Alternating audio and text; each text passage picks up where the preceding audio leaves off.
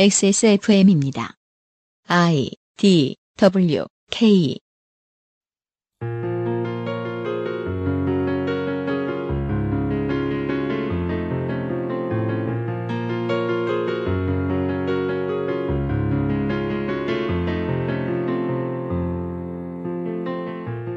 지난 한 해 동안 저희는 줄어드는 표현의 자유와 사진 촬영, 지난 100년간의 대만사, 전두환의 행적을 쫓는 사람들, 중국의 일당 독재가 낳은 혐오, 90년대생이 경험하는 불평등, 프랑스 제3공화국의 전진을 막아섰던 거의 모든 사람들, 옥수수가 미국 정치에 끼치는 영향, 극우 유튜버들은 왜 저런 컨텐츠를 만드는가, 국회에 상주하는 일부 단체들은 왜 민주주의를 방해하는가, 유럽은 코로나19에 대해 왜 저런 대처를 했는가, 좋은 문화예술 정책은 왜 가급적 적은 일을 하는 것인가? 이명박과 원세훈은 왜 새로운 노조를 만들려 했는가? 최근에 블록버스터 게임들이 인류의 미래를 암울하게 그리는 이유. 북한이 강경 일변도의 태도를 보이는 이유. 대검이 서울지검과 싸운 이유. 국회가 일을 잘했다 해도 알 수 없는 이유. 한국 아이돌 덕질이 온 세상에 영향을 미친 이유. 두 가지 오래된 한국의 정체성이 아직도 영향을 미치는 이유. 미주 한인들이 4.29의 상처를 치유할 수 있었던 이유, 경비 노동자의 고용 불안이 지속되는 이유, 포퓰리즘이 민주주의에 좋지 않은 이유, 사법농단이 아직 해결되지 않은 이유, 노동법이 온 국민을 대상으로 해야 하는 이유 등을 이야기했습니다. 대선은 2년이나 남았지만 대립은 극한이고 일상화된 분노를 내려놓지 못하는 사람들이 늘면 늘었지 줄어들지 않은 2010년대였습니다. 그럼에도 우리의 삶은 오늘의 결과로는 대개 끝나는 법 없이 내일, 내년, 수십 년 후를 이야기해야 할 것입니다. 오늘의 그것은 알기 싫다는 언제나 그랬듯 미래를 위한 첫 시간입니다.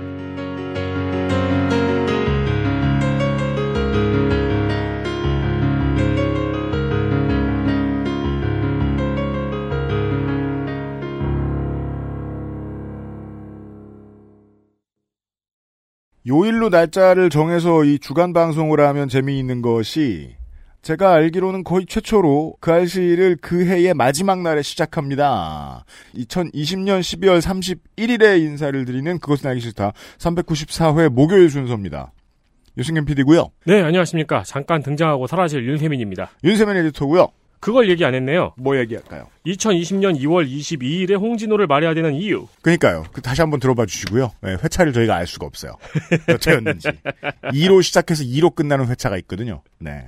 그것도 올해 방송했었고 올해에도 많은 일들을 해왔습니다. 저희들이 한 해의 마지막에 저희 방송이 어떤 의미를 부여하려고 딱히 애써 본 적이 없어요. 그렇죠. 예, 그냥 하다 보니 그냥 뭐 의미가 생기면 좋은 거고 아님 많은 거고. 네. 근데 이제 지난주에 우리의 청취자들을 모셨잖아요. 이번 주도 마찬가지입니다. 청취자 한 분을 만나서 이야기를 해볼 텐데 무슨 이야기가 나올지는 저도 잘 모릅니다. 네. 네. 청취자분들을 모시면 대체로 스토리가 요파시 같아져요. 언론이 문제다, 언론이 문제다라는 이야기를 하고 나서 또 이제 시간이 지나다 보니까 올해의 단어가 post truth가 됐잖아요. post truth. 네. post truth가 되고 나니까 그러면 언론의 역할에 대해서 또 다시 생각해봐야 되는 시기가 아닌가라는 생각도 들더라고요. 역할 재정립이 중요한 때가 왔습니다. 그 이유를 뭐 뉴스 아카이브, 아, 뉴스 roundup 때 설명을 드릴 수도 있을 것 같고 오늘은 잘 못할 것 같은데 아무튼 오늘과 내일의 방송은 뭐 큰 생각 없이 편안하게 청취자와 함께 하겠습니다. 그것은 알기 싫다는 면역 과민 반응 개선에 도움을 줄 수도 있는 알렉스, 고전의 재발견, 평산네이처, 진경옥, 인생은 한방, 원광디지털대학교 한방건강학과, 아름다운 재단 18어른 캠페인에서 도와주고 있습니다. XSFM입니다. 면역 과민 반응 개선용 건강기능식품 알렉스.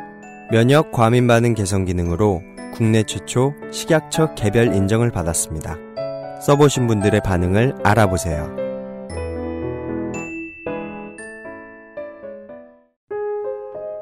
뭔가 그곳을 떠난다는 게 되게 믿기지가 않았거든요.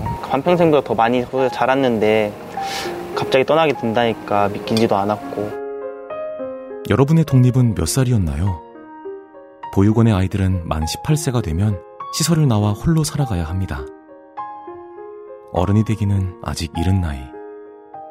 곁에 아무도 없다면 그것은 자립이 아니라 고립입니다. 18. 홀로 어른이 되어야 하는 아이들을 위해 함께 해주세요. 아름다운 재단은 18 어른의 건강한 자립을 응원합니다. 아름다운 재단 18 어른 캠페인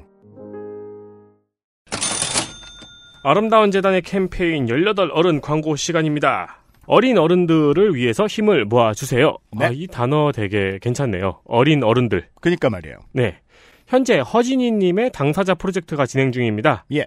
작지만 소중한 자립의 경험을 보육원 아이들에게 나눠주는 강연이 진행 중입니다. 네, 허진이 캠페이너는 강연을 하러 다니고 있습니다. 그렇습니다. 어, 생각해보면 꼭 필요한 강연이죠. 당연합니다. 네.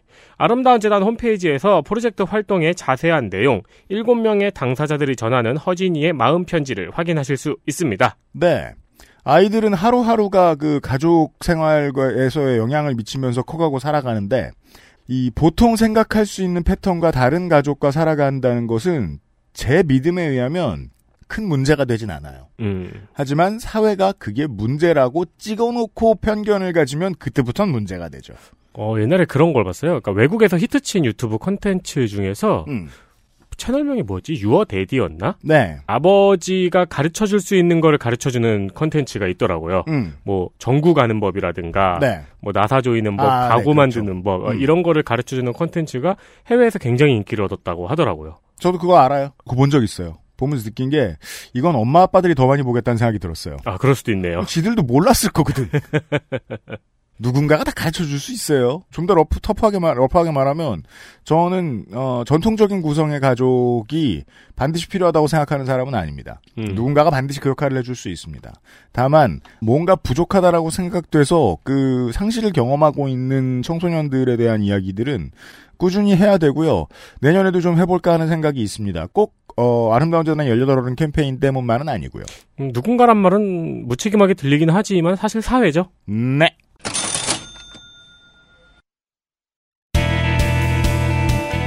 뉴스 roundup History in the making. 2020년의 마지막 주 27, 28, 29, 3일 동안의 전 세계 코로나19 신규 확진자 수는 134만 3,603명입니다. 대전시 인구가 150만 명쯤 돼요. 그리고 3일간의 사망자 수는 2만 3,800 2만 3,847명입니다. 네. 지금까지의 전체 누적 사망자는 177만 1,128명입니다. 네. 에디터가 어젯밤에 받고 제가 오늘 아침에 봤잖아요. 네. 차이가 있습니다만 여튼 어, 숫자를 간만에 좀 훑어볼까요? 미국의 현재까지 확진자가 1950만 명을 넘어섰습니다. 미국 인구의 1950만 명이라고 하는 건 이제 미국 전 국민 15명 중 1명이 코로나19에 감염되었거나 감염되었던 적이 있, 있다는 뜻입니다. 네. 우리는 몇 분 만에 한 번씩 사람 15명을 스쳐 지나갈까요? 지하철에 타면 일단 거기 안에만 100명 정도가 있죠. 집 밖으로 나간 다음에 아니 집에서 가장 가까운 편의점 갔다 오는 것도 15명은 넘게 보지 않나요? 프랑스는 오늘 기준으로 어, 저희들이 녹음을 하고 있는 오늘 기준으로 현재까지 확진자 263만 명입니다. 그렇다면 전 국민 25명 중에 한 명이 되겠습니다. 음. 4%입니다. 전 세계 사망자 수는 이제 179만 명이 됐고 어, 여러분들이 들으실 시점 2021년이 다 돼가면 180만 명이 넘을 겁니다. 네. 비교해드리죠. 청주와 성남의 인구를 다 합한 수 이상입니다. 이 정복되지 않은 바이러스로 사망을 한 겁니다. 저희들은 수요일에 녹음을 하고 있고요. 오늘 미국 확진자가 18만 4,343명입니다. 하루요. 브라질 5만 7,227명, 영국 5만 3,135명, 독일 12,737명, 하루입니다. 캐나다 1만 299명입니다. 사망자가 하루에 100명을 넘은 나라는 오늘 하루 17개국입니다. 그리고 개 중에는 중국, 일본, 베트남처럼 조사할 능력이 있음에도 불구하고 발표를 제대로 하지 않는 방식으로 여론을 다루는 곳들도 있죠. 네. 네. 이 통계를 보면은 부동의 1위가 항상 미국인데요. 네. 모든 통계치에서 음. 근데 이제 그거는 중국, 인도, 말레이시아처럼 인구가 많은 나라의 통계를 신뢰할 수 있을까를 따져봐야 되는 문제죠. 네. 미국이 막 마치 그 어떤 사람들이 중국이 모든 것의 온상인 것처럼 말하듯이 미국이 모든 것의 온상인 것처럼 말하는 사람들도 있습니다. 네. 그게 완벽히 타당하다는 건 아니라는 거예요. 그렇죠. 입 다물고 있는 나라들이 더 나쁘잖아요. 네. 어, 이 상황에서 모두가 나서서 한국 당국의 길을 죽이느라 애쓰는 게 다들 각자의 이유가 있겠지만 저에게는 여전히 생경합니다. 아, 뭐 방역이든 검찰 개혁이든요. 그 지금 나와 있는 안이 다 틀렸고 대안이 아니면 안 된다고 말하는 사람들한테 제가 요즘 인류애를 잃고 있는데 어, 관련된 얘기를 내일 모레 뉴스 아카이브 시간에 다시 한번 좀 해볼 수 있을 것 같습니다. 그리고 제가 이것 때문에 스트레스 받는 게 어, 스스로한테 요즘 가장 걱정스러운 부분입니다. 이것 때문에 스트레스 받는 게요. 어릴 때부터 그 고민을 했어요. 공포 영화를 볼때 음. 헛소리하다 먼저 죽는 사람들. 아, 맞다. 헛소리하는 사람들은 보통 마지막에서 세 번째에서 네 번째쯤 죽어요. 네. 그 사람들을 이렇게 영화 보고 있으면 되게 밉잖아요. 네. 아, 이거 실제로 나 경험하면 심정적으로 대처를 못할 것 같다 이런 생각 많이 했거든요. 저런 사람들 미워가지고. 근데 요즘은 그런 양반들이 너무 많은 것 같아가지고 아 그렇게 생각하면 안 되는데. 근데 그런 사람이 살아나면은 얼마나 짜증 나는지를 보여준 영화가 제가 제 기억에 딱 한 편 있어요. 뭐요? 미스트. 미스트? 공포 영화예요? 그 미스트 못 보셨어요? 네, 못 그 봤어요. 거대한 괴물들 나오고 네, 네, 네. 이딴만한 곤충들이 나와서 안개 속에 가, 그 아, 곤충들이 예, 있어가지고 예. 마트에 갇힌 사람들의 이야기예요. 아 그래요? 미스트를 보신 여러분 제보해 주십시오. 저 왠지 지나가다 봤을 수도 있을 것 같기도 하고. 그 마지막이 진짜 어 인생 거의 최고로 찝찝한 엔딩. 네, 시간 많으시죠, 청취자 여러분? 저도 그렇고요. 네. 아무튼 그래요. 예, 어, 요즘 코로나 19가 그러하고요. 전 세계적으로는. 한편 영국과 남아공에서는 변종 바이러스의 확산세가 걱정스럽습니다. 이 영국과 남아공의 변종이 서로 다른 변종입니다. 그렇습니다. 기존의 바이러스보다 전염력이 높은 것으로 알려졌습니다. 제약회사들은 백신이 이 변이 바이러스에도 효과가 있을 거라고 전망하고 있습니다. 현재까지는 그렇다고 하고요. 국내에도 입국했던 흔적이 남은 것 같은데 현재까지는 전파된 것으로는 보고되지 않고 있습니다. 네, 격리 중이고 전파되지 않은 것으로 확인됐습니다. 네, 미국 뉴스를 보죠. 도널드 트럼프 미 대통령이 코로나 추가 경기 부양안에 서명했습니다. 이 서명까지 혼란스러운 history가 약간 있는데요. 그죠. 원래 민주당은 금액을 올리려고 하고 음. 공화당은 내리려고 했습니다. 합의 끝에 인당 600달러 선의 재난지원금을 지급하는 것으로 합의를 했고요. 대통령이 서명을 해야 되는데 음. 갑자기 인당 2,000달러는 돼야 된다고 트위터를 올리더니 서명을 거부했습니다. 타이밍이 하나도 민주적이지 않죠. 어, 양당이 논의하고 있을 때에도 얼마든지 백악관이 의견을 낼 수 있는데 그때는 일부러 가만히 있었습니다. 지금 막판에 깨려고요. 어, 그래서 공화당은 당황을 했고 음. 민주당은 원래 올리려고 했잖아요. 네. 그래서 낸시 펠로시 하원 의장은 2,000달러 오케이라고 답했습니다. 민주당의 입장에서는 이것은 하나의 정책일 따름입니다. 하나의 정책에 승리했죠. 서명을 거부하던 트럼프는 연방정부의 셧다운 직전인 28일 예산안에 전격적으로 서명을 했고요. 서명을 하면서 2,000달러 증액을 요청했습니다. 음. 그러니까 서명하면서 요청할 수도 있었던 거예요. 네, 그렇죠. 하원은 바로 2,000달러 증액안을 통과시켰고요. 음. 이제 공화당이 다수인 상원을 통과할 과정만 남아 있습니다. 네. 민주당의 입장에선 그러한데 그 도널드 트럼프의 입장에서는 상당히 장기적 포석으로 저는 읽히는 것이 그 여러분은 지금 미국 상황에서 극우파와 우파의 예정된 헤어짐의 수순을 보고 계신다고 보면 좋을 것 같습니다. 어, 우리나라는 말이에요. 극우가 그 시민들에 의해서 끌어내려졌잖아요. 그래서 눈에 잘 보이질 않습니다, 요즘은. 일면엔 안 나와요. 네. 최근에 김종인 비대위원장에 의해서 조용히 이별식을 했죠. 그리고 조용히 지나갔죠. 음. 그렇지만 미국은 아직도 대통령이시고 대통령은 지금 마음 가는 대로 하고 있는 것 같아요. 제가 봤을 때는. 그렇지만 그 결과 아, 시민들의 마음속에 있는 뭔가 극우의 에너지랄 것 같은 게 불씨가 꺼지지 않고 타오르게 되는 효과가 있는 걸로 저는 보입니다. 2,000달러인지 600달러인지는 중요하지 않아요. 도널드 트럼프에게는. 원래 민주당이 2,000달러를 이야기할 때만 해도 여론은 미국 여론은 저것들 되지도 않는 소리 한다. 네. 돈 다 썼다 하는 식으로 무심했습니다. 왜냐하면 그렇게 벌 수도 있는 것이 미국은 어, 세계에서 검사 키트를 가장 많이 썼거든요. 어마어마한 비용입니다. 실제로 어떤 나라도 이야기하고 있지 않을 뿐이지 이게 나쁘다는 게 아니에요. 써야 했으니까 썼잖아요. 네. 엄청난 돈을 썼어요. 돈 없다고 할 만도 해요. 근데 적당한 타이밍을 노- 보던 트럼프가 2,000달러를 갑자기 외치면서 공화당을 옥죄죠.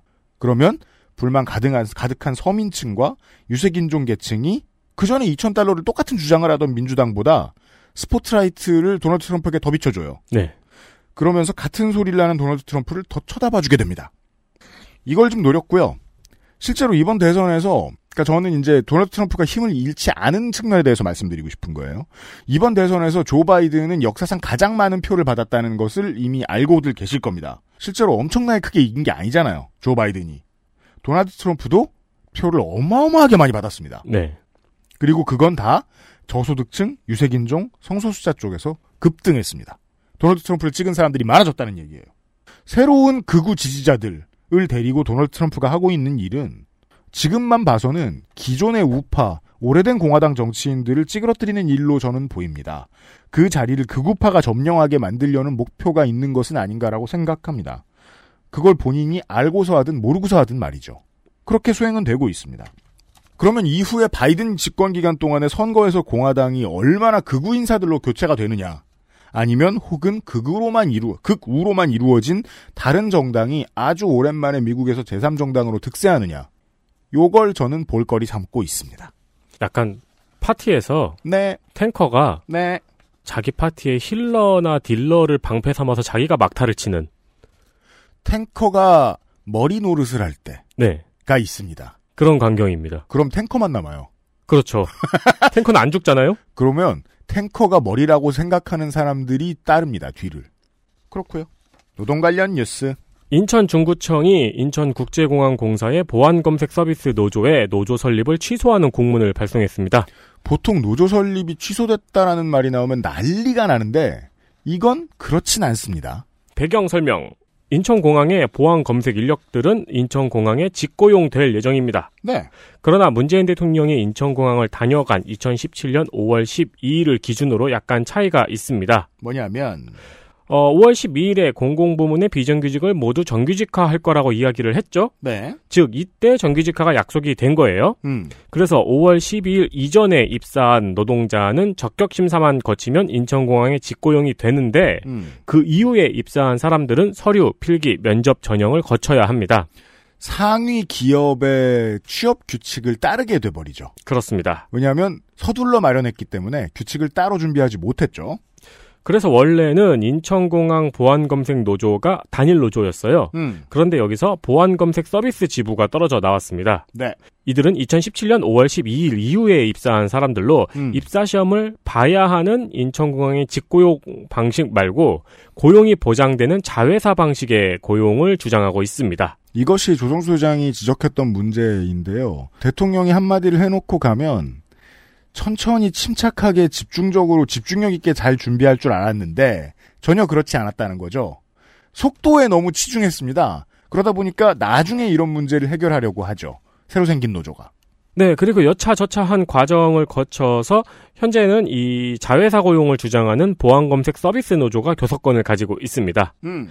SPC에서 임종윤 지회장이 교섭권을 뺏긴 과정하고 비슷합니다. 네. 여기까지가 배경 설명이었고요. 음. 그런데 이 보안 검색 서비스 지부가 지부 임시대의원회에서 노조로 조직 형태 변경을 결의했습니다. 그렇습니다.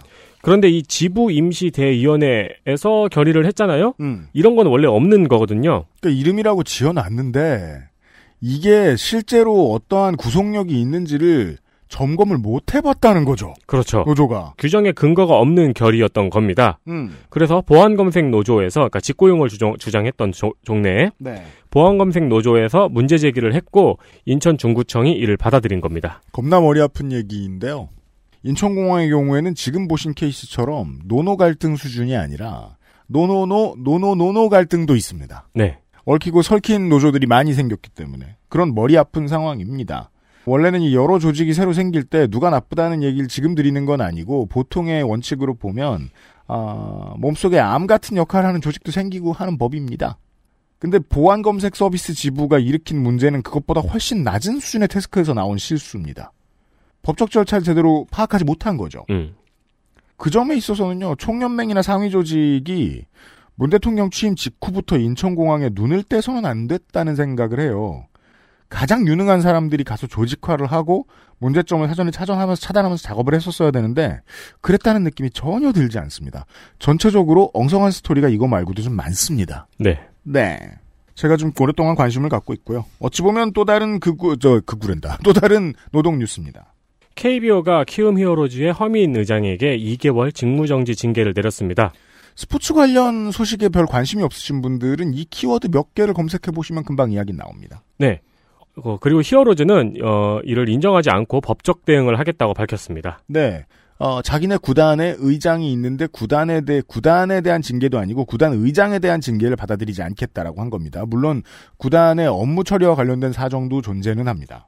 이에 프로야구 선수협은 KBO의 뜻을 존중한다고 밝혔습니다. 음. 그리고 KBO의 결정을 인정하지 않고 키움 히어로즈 선수들에게 사과 한마디 없는 허민 의장의 태도는 리그의 가치를 훼손시키는 것이며 리그 퇴출까지 고려해야 하는 사안이라고 밝혔습니다. 훈련 시즌에 이 의장이 갑자기 훈련장에 등장을 해서 그 선수들이 자기의 공을 받아치게 하는 등의 해서는 안 될 행동들을 했고 이것이 알려지게 된 계기를 만들어준 그 이것을 촬영한 팬이 있었는데 그 팬을 사찰했다는 의혹. 음. 을 은퇴를 불사한 베테랑 선수가 공개를 했었고 이게 문제가 됐었던 일입니다. 네.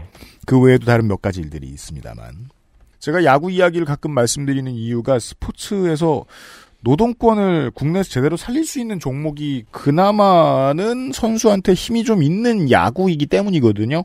선수들의 목소리가 좀 더 잘 알려질 수 있는 분위기가 형성이 되면 아마추어 종목에도 영향을 미칠 수 있기 때문입니다.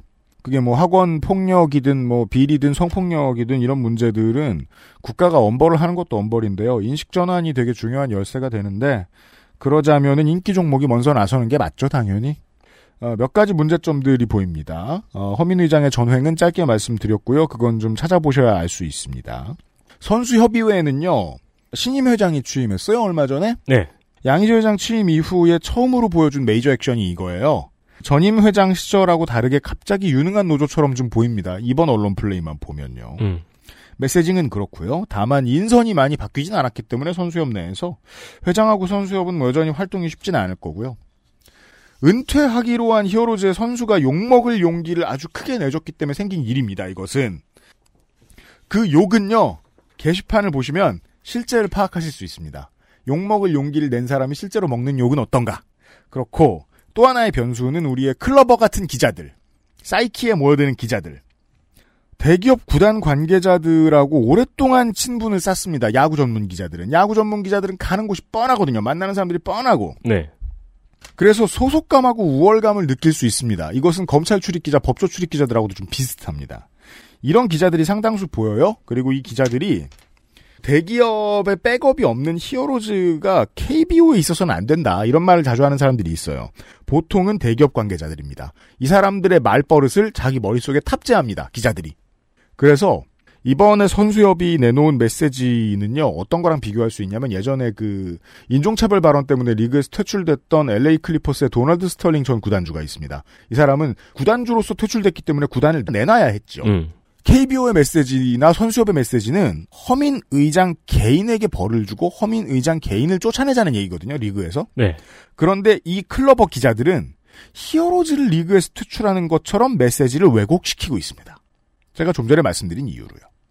이러한 몇 가지 문제들이 이 뉴스를 해석하는데 방해가 됩니다. 그 대기업 말버릇이 약간 언어팩처럼 설치가 되나 봐요.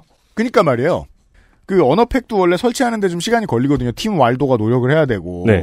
패치 완료되는데 시간이 좀 걸립니다. 근데 그렇죠. 패치 완료된 사람들은 그 말버릇을 계속 함 씁니다. 왜냐하면 만나는 사람들이 같으니까 같은 말버릇으로 대화해야 되잖아요. 음. 법조 기자들하고 비슷해요. 마지막 뉴스. 중대재해기업처벌법 수정안과 관련해서 언론들의 싸움이 치열합니다. 그간 보수 언론이 기업과 손발이 잘 안 맞았었죠. 이게 그 저의 타임라인만 보면 왼쪽에서 중대재해기업처벌법을 때리는 것만 보입니다. 그런데 오른쪽도 겁나 때리는 중입니다. 맞습니다. 거의 똑같은 타격이에요. 어, 여기서 간만에 호흡이 맞는 모습을 보이고 있습니다. 일단 조선일보와 서울경제가 바쁩니다. 네. 중대기업처벌법이 여전히 과잉 처벌이고, 네, 수정 안도요. 네. 경영인의 처벌은 과도하다고 전하고 있습니다. 음. 그리고 조선일보도 중대재해기업처벌법 갈팡질팡 등등의 기사를 내고 있습니다. 우왕좌왕도 있겠군요. 어, 관련한 의견을 보시려면은 정진우 서울과학기술대 안전공학과 교수 라고 검색하고 뉴스 탭을 확인해 보시는 것을 추천합니다. 뉴스 탭을 보셔야 돼요. 왜냐하면 그냥 구글링을 했더니 어 그 교수님 평가가 나오더라고요. 네, 그, 그, 저, 학점을 잘 줘요. 뭐 이런 그, 그런 게 나오죠. 요즘은 그런 평가 있어. 되게 민주적이에요. 그 그거, 막상 네. 그거 잘려요. 그래요? 어. 아, 정교수는 안 잘리는데, 네. 네, 강사들은 아이고 이런. 그걸로 잘려요. 막상 그 교수도 보니까요. 서- 그 조선일보나 서울경제처럼 경총이나 전경련의 전용 메신저가 되는 욕망을 가진 분은 아닌 것 같았거든요. 저는. 네. 다만 이제 중소기업이 뭐 이 법대로 해야 할 때 생길 부작용이 있다. 그걸 없애면서도 상대 사망을 줄일 방법을 찾자는 말 이런 말은 논의 과정에서는 당연히 나올 수 있습니다. 국회에 들어간 전문가가 해야 할 말이죠. 근데 이제 경제지와 보수지가 이걸 찾아가지고 어, 왜곡해서 이것들에 대한 뭐 보도를 하는 거죠. 음. ILO 관련 혹은 중대재해법 관련 아 그거 있어요. 그 보수 언론은요 중대재해 기업처벌법이라고 얘기 안 합니다. 중대재해법이라고 해요. 기업처벌이라는 말 빼죠. 근데 그렇게 줄이면 부르기 편하긴 하거든. 왜냐면 단어가 너무 뜨겁거든요. 네. 아, 뜨거! 저희는 기업처벌법이라고 할까요? 아무튼 중대재해 기업처벌법 관련 입법에 대해서 그 혹은 ILO 관련에 대해서 관심이 많으신 분들은 말이에요. 경제지랑 보수지를 찾아서 여기에 대한 보도들을 좀 확인해 보실 필요가 있습니다. 그래서 좀 상황을 멀리 보실 필요가 있다고 생각합니다.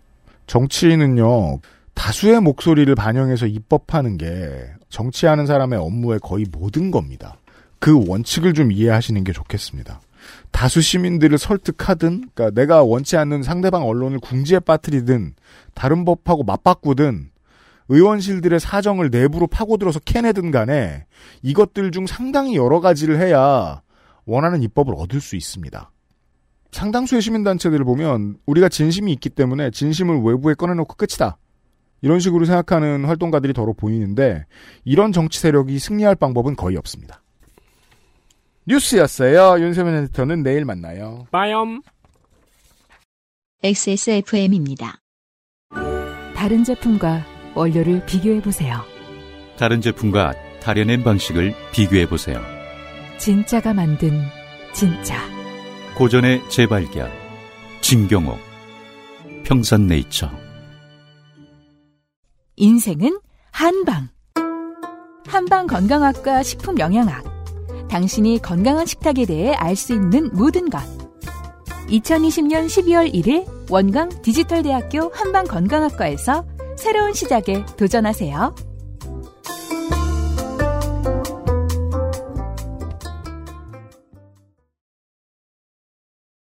기회가 된다면 잠시 후에 다시 말씀드릴 수 있을 것 같지만은 저는 어, 이 청취자를 세상이 잘 모를 때 만나 뵌 적이 있고요. 그때는 양가적인 감정이 들었습니다. 왠지 정치인이 될 것 같은데 이 사람이 뭐 안 유명해지면 잘 써먹어야 되겠다.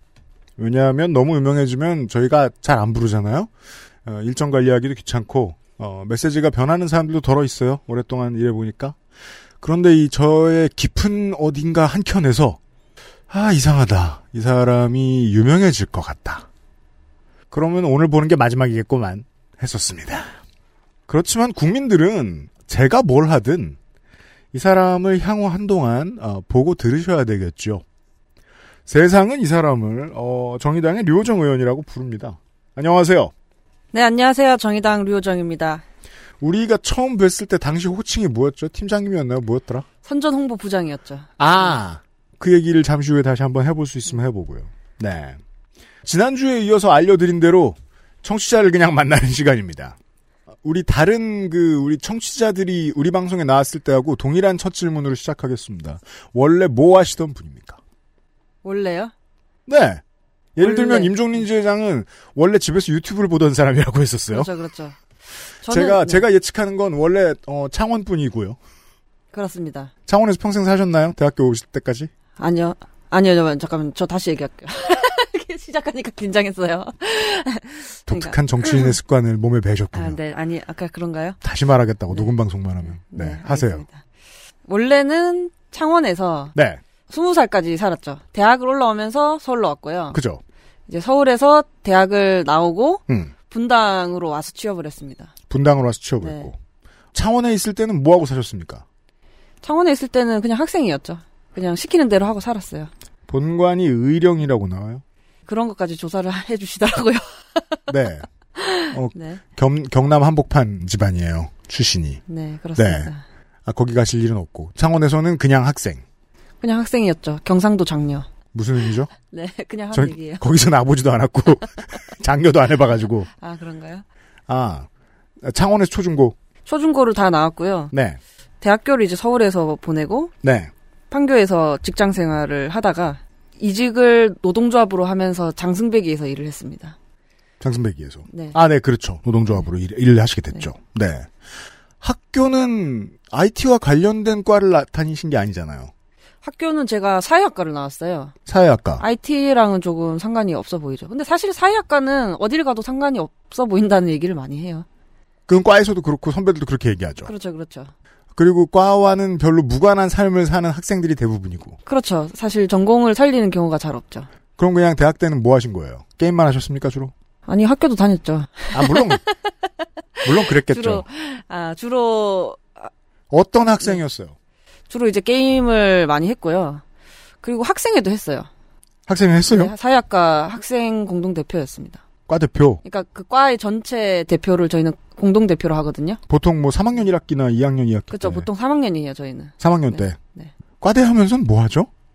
과대 하면 저희 학교 특성이 네. 조금 개인주의적인 성향이 좀 있어가지고 이화여대를 나오셨습니다. 네 그래서 과대라는 게 저 뭐 학교마다 어휘가 다르니까 저 저희는 과 학생회장이라고 불렀는데 네네 그래서 많이들 헷갈려 하시더라고요. 보통 네. 이제 과 학생회장이라고 해야 전체 대표인 줄 아는데 네. 과대라고 하면 학년 대표를 얘기하더라고요. 근데 네. 저희는 그냥 과대로 과대라 그러면. 동장 취급하는 학교들이 있기 때문에 그죠 그죠. 저희는 학년별 대표가 없었어요. 학년별 대표가 없어요. 네 그래서 아, 그냥 그냥 과 학생 회장이었군요. 네, 과 그게. 학생 회장만 있었기 때문에 네. 얼굴은 알고 졸업을 하자라는 취지로 좀 아, 친목도 뭐 본인이 했던 했죠. 사업. 학생들이 사실 개인주의적 성향이 있다 보니 음. 바로 옆자리에 수업 같이 듣는 학생인데도 네. 동기인지 아닌지를 모르는 거예요. 그 정도로. 재미 아 그래요? 네. 음. 근데 한 학년에 한 50명 정도밖에 안 되는 과거든요. 네. 그래서 이제 졸업 전에 얼굴은 알고 졸업하자는 취지로 좀 친목 모임을 좀 많이 만들어 보려고 했었죠. 학년에 50명이면은 뭐 잠깐 휴학하고 나갔다 들어오는 사람 다 합해도 아무리 해도 200명 플러스 마이너스 그렇죠. 일 텐데 서로 몰라요. 서로 잘 모르는 거죠. 학생회나 이런 활동들을 안 하시는 분들은 음. 진짜 졸업할 때까지 동기들 다 모르고 있다가 졸업하는 거죠. 오비들도 잘 못 만나고. 그렇죠, 그렇죠. 근데 사업 효과가 있었나요? 일단 저는 다 알게 됐는데 정치인의 특성 거 같은 힘들더라고요. 거죠. 지는 다 알아. 해결된 건 없어. 아니 아니에요. 조금 더 많이 알게 되긴 했어요. 서로. 이제 아 우리 수업에 동기가 있구나 없구나 정도는 다들 이제 알게 됐어요. 조금은 음. 전보다는 나아졌었어요. 근데 뭐 그 이상의 끈끈해지는 건 사람이 하는 일이니까. 그렇죠. 그건 사실 마음이 있어야 하는 것이기 때문에 그 이상 제가 강제로 뭐 친해지라고 할 수는 없더라고요. 과 학생회장이 아무리 서로 모르는 과에 일이 그렇게 많지 않은 뭐 과 학생회장이라고 하더라도 임원 일을 하면 게임은 잘 못해요. 아 그런가요? 오랫동안 보통 어, 게이머였던 사람으로들 알고 있단 말입니다. 많은 분들이. 제가 그 게임으로 좀 많이 알려져서 그런데 음. 그러니까 좀 거창하게 좀 아시게 됐는데 사실 그냥 취미로 게임하는 정도였던 거거든요. 평범하게. 그러니까 남들 드라마 볼 때 저는 게임을 한 거죠. 근데 어떻게 미디어까지 타죠? 대회를 나갔기 때문이에요. 평범하진 않네요. 그렇잖아요. 네. 네. 아, 아. 그것도 또 조금 이야기 일화가 있어요. 좋아요. 제가 조금 외향적이고 사람을 좀 좋아하다 보니까 그렇죠. 그런데 제가 여대를 나왔잖아요. 네. 게임하는 분들 찾기가 힘들었거든요. 보통은 그냥 이제 학교에서 게임하는 사람들을 쉽게 찾아볼 수 있는데 그렇죠. 여대 특성상 좀 게임하신 분들이 적었고 아예 학교 네. 채널도 있고 네. 학교 동호회도 있고 그런데 네, 그렇죠. 이화여대는 그렇죠. 없었습니까? 아니 사실 다른 곳은 어떻게 보면 게임 동아리가 필요가 음. 없죠. 왜냐하면 같이 할 수 있는 친구들을 주변에서 너무 쉽게 찾을 수 있으니까 맞습니다. 동아리가 필요 없을 수 있는데 네. 저희는 이제 막 한 과에도 뭐 몇 명 없다 보니까 음. 굳이 이제 학교 전체를 통틀어서 찾게 되는 거죠. 네. 그렇게 하다가 그 학교 커뮤니티에서 게임 얘기가 나온 거예요. 네. 그래서 하는 사람들 모여라 해서 단톡방이 만들어졌어요. 거기서 이제 활동을 하다가 예. 막 친해지고 하니까 음. 동아리가 된 거죠. 우리 동아리로 전환해서 활동을 하자. 뭐, 과학생회장뿐만 아니라 동아리 일도 하셨어요. 그렇죠. 제가 음. 포켓볼 동아리도 했어요. 좀 다른 얘기인데. 네. 네. 어쨌든 그 뭐 뭐가 안 맞나 뭐 코드가 뭐가 안 맞나 했더니 진짜 겁나 외향적인 양반이셨어요. 네. 아, 그런가요? 아, 한 일이 되게 많네요. 학교에서도. 볼링 동아리도 했어요. 예? 네. 하나씩 하지 말고 쭉 늘어나 보세요. 하나씩 하지 말고 어, 학생회, 게임 동아리, 볼링 동아리, 포켓볼 동아리, 그리고 학회도 하나. 진짜요? 네. 그러면 아니 제가 너무 여기에 집착하나요? 확실히 미디어를 탈 만큼의 게이머 실력은 아니어야 하는 거 아닌가요? 그렇게 그런데- 다른 일이 많이 바쁘면? 아 근데 그때가 제가 대회를 나갔을 때 있잖아요. 네. 1회였어요. 여성 리그 1회였거든요. 아마추어 리그였고. 네. 그래서 대회 수준이 사실 전반적으로 높지 않았어요. 그 뒤에 한 5회차쯤 갔을 때는 되게 아, 고수들이 네, 나왔는데. 고수들이 나왔는데 이럴 때는 그냥 아 추억을 쌓자 이렇게 나온 분들이 많았고 아, 끊어지는 용도의 테이프. 네, 저는 이제 1회차였기 때문에 사실 운 좋게 본선에 갈 수 있었죠. 제가 음. 1회, 2회 이렇게 해서 본선에 세번 나갔거든요. 네. 그 뒤로는 근데 이제 수준이 너무 높아져서 이제 본선에 진출하지 못했죠. 근데 그랬다고 해도 네. 그 정도면 그냥 랜덤하게 PC방에서 인트라넷 열어놓고 붙으면 보통 안 지는 실력이었을 거 아니에요. 그때 나름대로 연습도 열심히 많이 했죠. 보통 연습 열심히 한다 그러면은 그냥 매일 밤을 투자하는 정도잖아요. 최소한 그렇죠. 그때는 다른 중수이상. 동아리 안 하고 이제 게임에만 몰입하는 거죠. 그게 언제입니까? 그게 아마 2014년 4년이었을 거예요. 3년 말에서 그 4년. 네. 그 과대일 때 아니야. 아니 아니요. 1, 2, 3 아니 과대 끝나고요. 끝난 끝난 직후예요. 끝난 직후. 12학번이신가요? 1 1학번이거든요. 1, 1학번. 네. 네. 졸업하기 전에 네, 그때 나갔습니다. 열심히 사셨다고 해두죠. 네, 감사합니다. 그 아실에서 청취자한테 이런 질문을 하는 때도 오는군요. 어, 이건 물론 문학인한테 처음 했어야 되는 질문입니다만. 게임을 처음에 왜 이렇게 많이 하게 된 겁니까? 처음에 제가 게임을 한 걸 기억하는 게한 8, 9살 때 네. 크레이지 아케이드를 하면서 시작을 했거든요. 아이들은 크아로 많이 입문하죠. 그렇죠, 그렇죠. 네.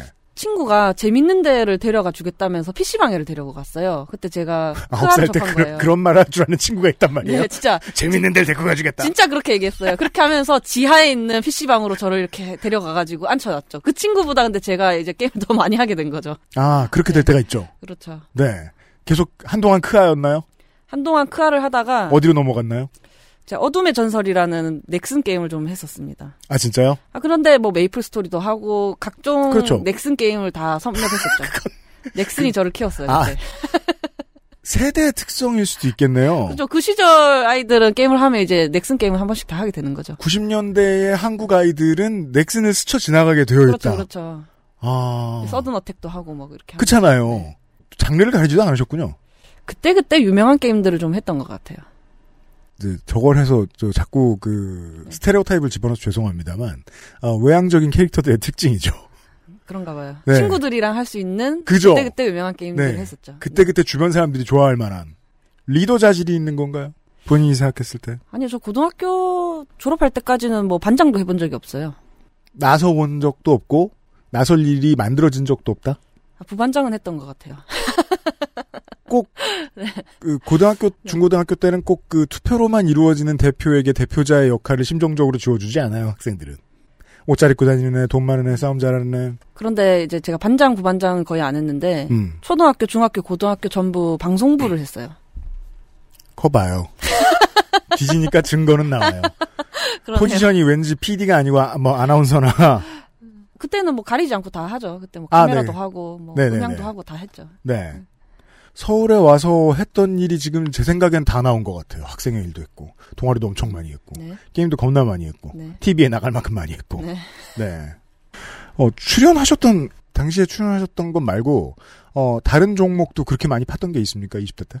다른 게임도? 아, 제가 이제 리그 오브 레전드 대회 나간 걸로 좀 알려져 있는데 네. 사실 또 교내에서 아니에요? 교내에서, 교내- 교내 에서. 하스스톤 리그를 아, 여- 그렇죠. 열었었거든요. 네. 그때 제가 한 4강 정도 나갔었습니다.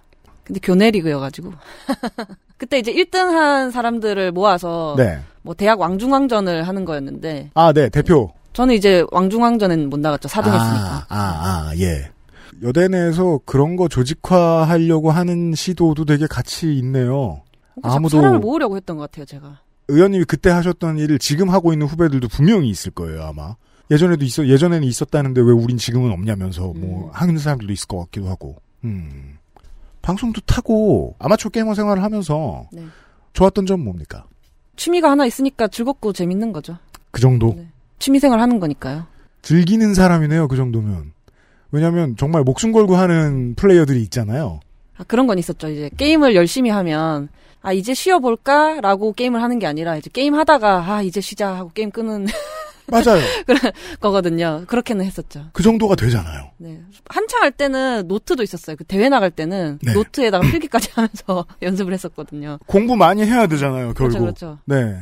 아마가 일정 수준을 넘어가서 대회에 계속해서 진출하는 생활을 하고 싶으면 그런데 게임이 됐건 뭐가 됐건 하나에 좀 푹 빠져보는 경험을 하는 건 좋은 것 같아요. 처음으로 인생에서. 푹 빠졌던 게 그거였습니까? 저는 한동안 계속 롤- 게임에 빠져 살았었죠. 네. 그러니까 왜냐면 8, 9살 때부터 게임이 취미가 돼서 뭐 최근에도 사실 게임은 끊지 않고 하고 있으니까요. 스무 살이 넘어가면 뭐 지금이야 뭐 시간 없어 많이 못 하시겠지만 스무 살이 넘어가면 진로를 생각한단 말입니다. 네. 저 피방에 앉아 있는 멍청이들이 진로를 생각 안 하는 바보들 같지만 다 생각하고 있어요. 그렇죠, 그렇죠. 예, 여기로 나가 보겠다는 생각도 했을 거예요. 그랬습니까? 어, 4학년이 되고 이제 저도 먹고사니즘을 걱정을 하게 되니까 어, 인턴십부터 좀 찾게 되더라고요. 당연합니다. 그게 이제 게임 업계 쪽에 중소 개발사에 좀 인턴십 기회가 생겨서 음. 그쪽으로 가서 일을 시작했죠. 프로그래밍을 배워본 것도 아니고 그렇죠.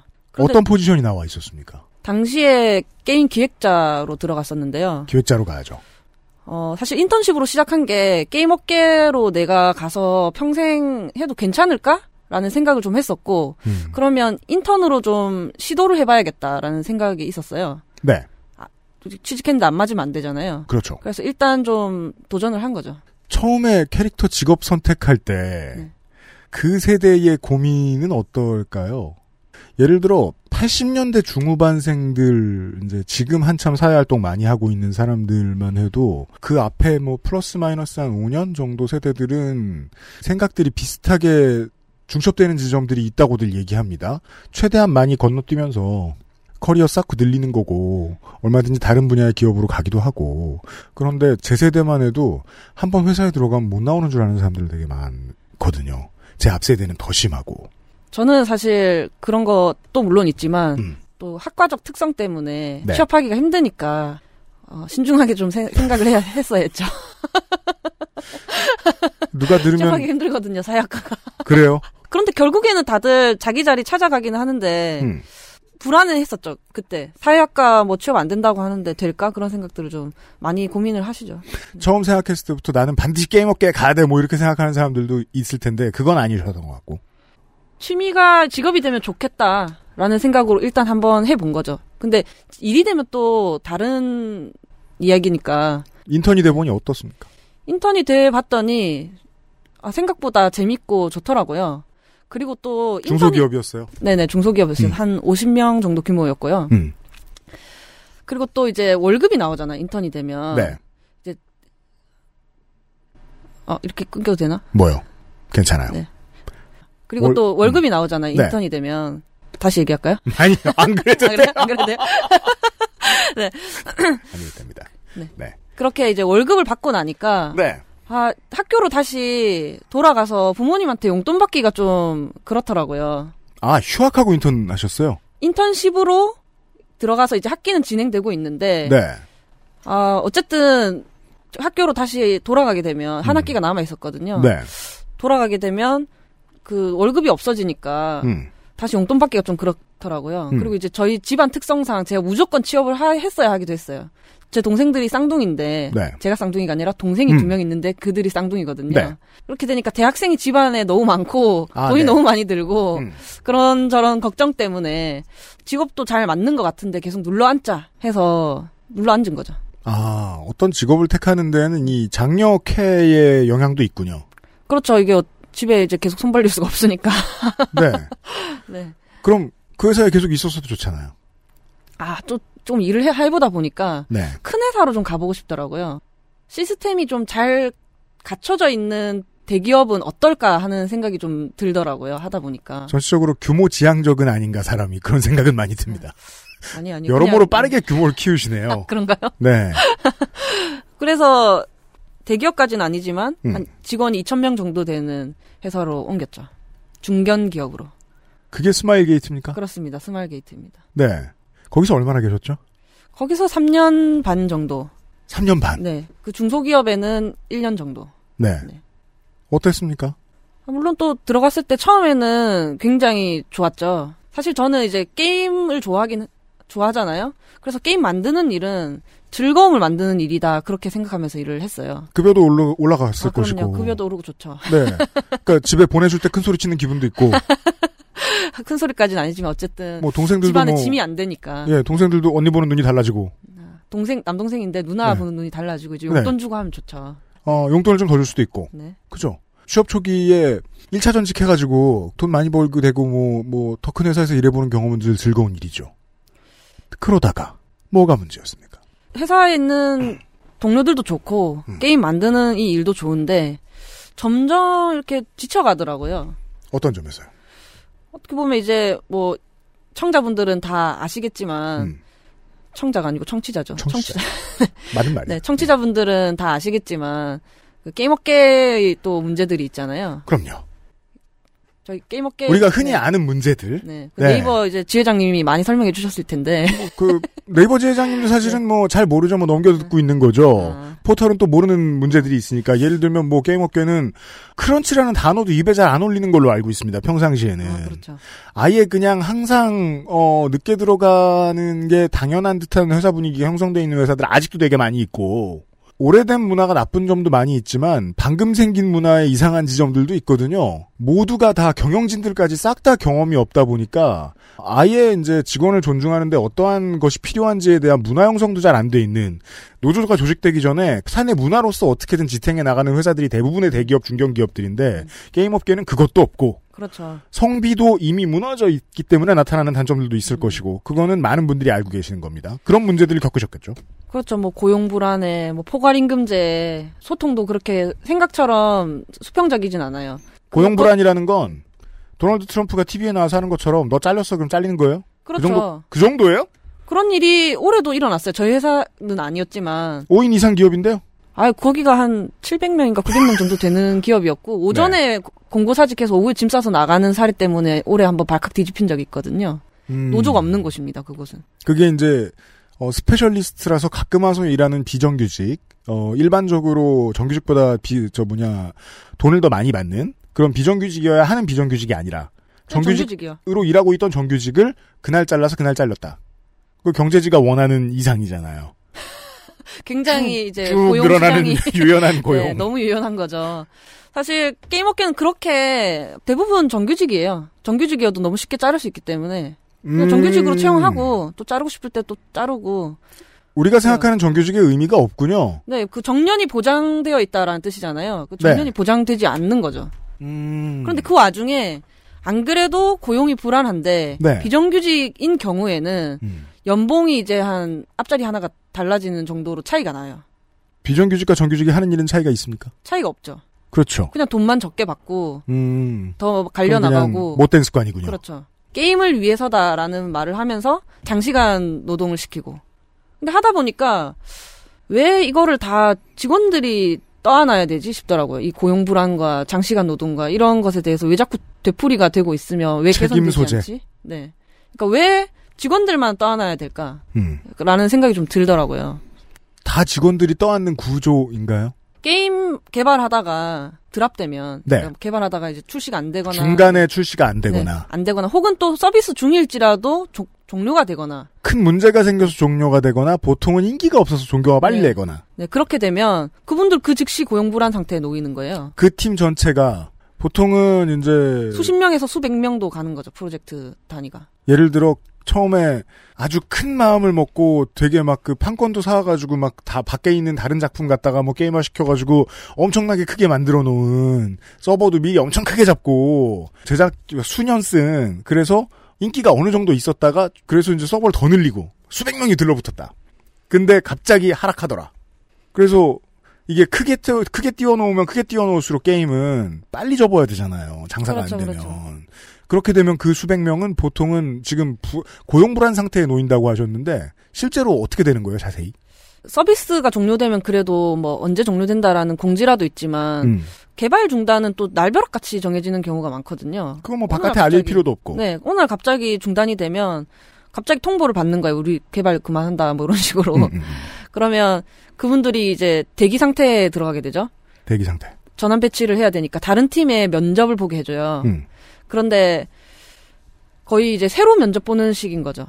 이미 이미 직원인데 이미 다- 직원인데. 네, 또 면접 보는 거예요. 다른 팀에 가서. 음. 그런데 예를 들어서 내가 디자이너라고 할게요. 제가 네. 디자이너인데 뭐 저는 뭐 좀 3D식의 뭐 스타일을 가진 디자이너예요. 음. 그런데 사내 어, 어디에도 그런 스타일의 게임을 만들고 있지 않으면 그거는 본인의 역량이랑 상관없이 그분은 갈 데가 없는 거잖아요. 아. 그렇죠. 죄다 모바일 과일 슬래셔만 만들고 있어. 네, 그러면 이제 갈 데가 없는 거죠. 그리고 혹은 전환 배치를 해서 그쪽으로 이렇게 옮겨간다는 거는 그 팀의 인건비가 올라가는 거잖아요. 개발비가 올라가는 거거든요. 그건 또그잘안 팀의 늘려주려고 해야죠- 하죠. 팀장이나 관할하고 있는 이사의 부담감이 될 수도 있는 그렇죠, 거고. 그렇죠. 그래서 그냥 그때 마침 그 팀에서 구인을 하고 있는데 음. 이때 마침 내가 존재하고 있으면 이제 들어가는 거고 굳이 티오를 막 더 늘려가지고 이 사람의 뭐 고용을 보장하고 그런 사- 경우는 잘 없- 없는 거죠. 그러면 그 정규직은 목숨을 잃게, 되, 그니까 그, 잘리게, 잘리게. 되겠네요. 그렇죠. 이제 그러면 권고사직 하는 거죠. 나쁜 표현은 아니었던 것 같은 게 제가 방금 썼던 게, 게임 같네요. 게임 같아요? 그냥 들어왔다가 해, 해당 프로젝트 life 떨어지면 그냥 나가야 되네요. 그렇죠, 그렇죠. 그런 업계는 무슨 마음으로 다녀야 될지 모르겠네요. XSFM입니다.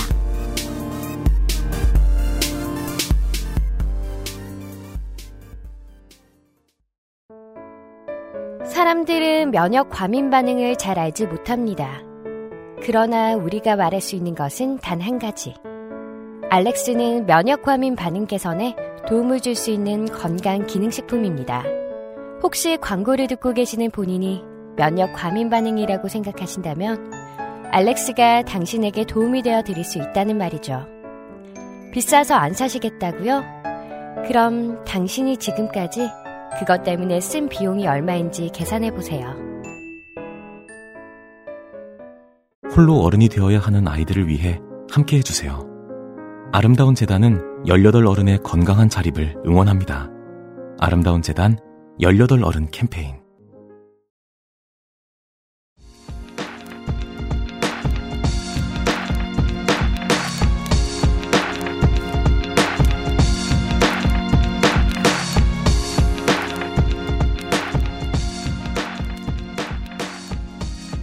그런 업계는 무슨 마음으로 다녀야 될지 모르겠네요. 근데 대부분이 게임이 좋아서 업계에 들어오시거든요. 그리, 그렇죠. 그리고 또 이런 문화가 만연하다 보니까 게임이 접히면 그냥 음. 나간다라는 생각도 이제 스스로 받아들이고 있고.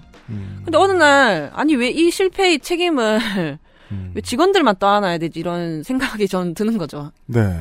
구체적으로는 누가 누가 어떻게 떠안아야 한다라는 상상을 해 보셨습니까? 어 이제 회사에서 그때 당시 처음에는 음. 이제 회사에서 조금 더 이분들의 뭐 고용 보장을 위해서 음. 조금 더 노력해 줬으면 좋겠다라는 좀 막연한 생각들을 했었죠.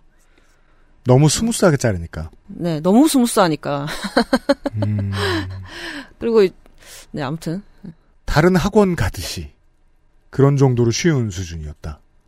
이게 이제 게임 개발하시는 청취자 여러분들이 이 방송을 듣고 계시는 분들이 계시다면은 이해를 하실 것 같은데 심정적으로는 저는 너무 생소해가지고요 이게 알겠습니다. 그래도 노조 만들자는 말은 안 나오잖아요. 아 그렇죠 처음에는 노조 만들겠다는 생각부터 하지 않았어요. 왜냐하면 3년 반을 다니고 쫓겨나왔으면 그 앞에 1, 2년은 그런 생각 안 해봤을 거거든요. 그럼요 노조라는 것과 저를 이렇게 같이 대입해보고 살지 않았었죠. 한 번도. 그런데 그런데 아 이게 뭐 구조라는 게 참 바꾸기가 어렵고 음. 아, 혼자 하면 저만 이상한 사람이 되더라고요. 이렇게 안에서 문제 제기를 하고 그러면 유별난 사람이 되잖아요. 괜히 한 번 말 꺼냈다가 1년도 가요. 그러니까요. 같은 팀 내에서 밥을 먹다가 이런 건 저 노, 노동법에 심각하게 위배 그런 말까지 할 필요도 없어. 음, 그런 말까지 할 필요도 없고 그냥 선배 이건 이상하지 않아요. 한 마디만 해도 그냥 이직해 이러죠. 뭐 이상하지 하- 그 이- 이직해 이렇게 나와요. 네. 이직 문화도 이제 또 자연스럽기 때문에 딴 회사 가자. 딴 회사 갈 때 됐다 이렇게 그냥 하면서 이제 저를 떠나는 거죠. 그러게요. 그게 뭐 이제 같은 팀에서 만나셨던 나이대가 어떻게 될지는 모르겠습니다만 그렇게 이제 옮겨 다니시다가 모르겠습니다. 제 나이만 돼도 엄청난 불안에 상시적인 불안에 휩싸이게 될 것 같은데요. 그 업계는 그 전에 가장 대표적인 그런 걸로는 뭐 지금 듣고 계신 분들 일하고 계시다면 금융업계가 있었는데 보통 마흔 되면 퇴직 준비해야 하는 치킨집을 하고 망하든 아니면은 뭐 부동산 업자로 돌변하든 뭐 어떻게든 해서 그것만 해도 게임 업계보다는 훨씬 나았어요. 같은 회사에서 엄청나게 빠르게 올라가는 연봉을 보장받았으니까. 근데 그거는 이미 지난 세기의 이야기고 게임 업계는 그렇지 않잖아요. 다른 데로 이직을 내가 원하지 않아서 했는데 그, 저 보더니 이거 프로젝트 드랍돼 가지고 왔구나라고 보면 연봉 세게 안 부를 거 아니에요. 업계가 전체적으로 또 연봉이 높은 것도 아니더라고요. 그러니까 네이버나 뭐 이런 다른 IT 업계들을 이제 알게 되면서 네. 비교를 해보니 같은 규모의 회사여도 음. 게임 업계가 조금 더 낮기는 하더라고요. 연봉 자체도. 음. 그래서 제가 어디까지 얘기를 했었죠? 노조를 왜 만들게 됐나? 아 노조를 왜 만들게 됐냐? 그래서 아 그래서 음.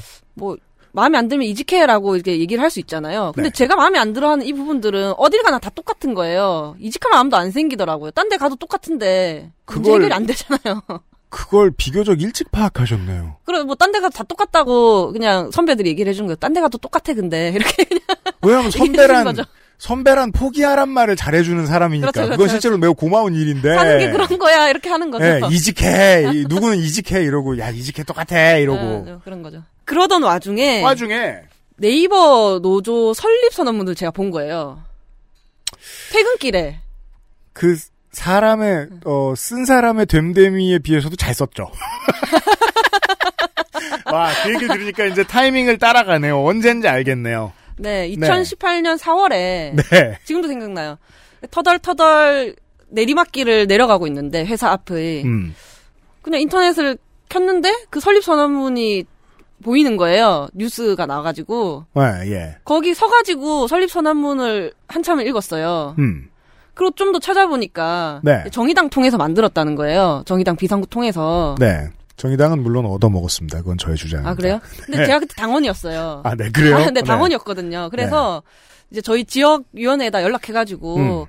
나도 노조 만들고 싶다 뉴스, 뉴스 뉴스를 봤는데 지역위원회 경기도당. 네 경기도당 이제 네. 성남시 위원회에다가 네. 일단 연락을 한 거죠. 음.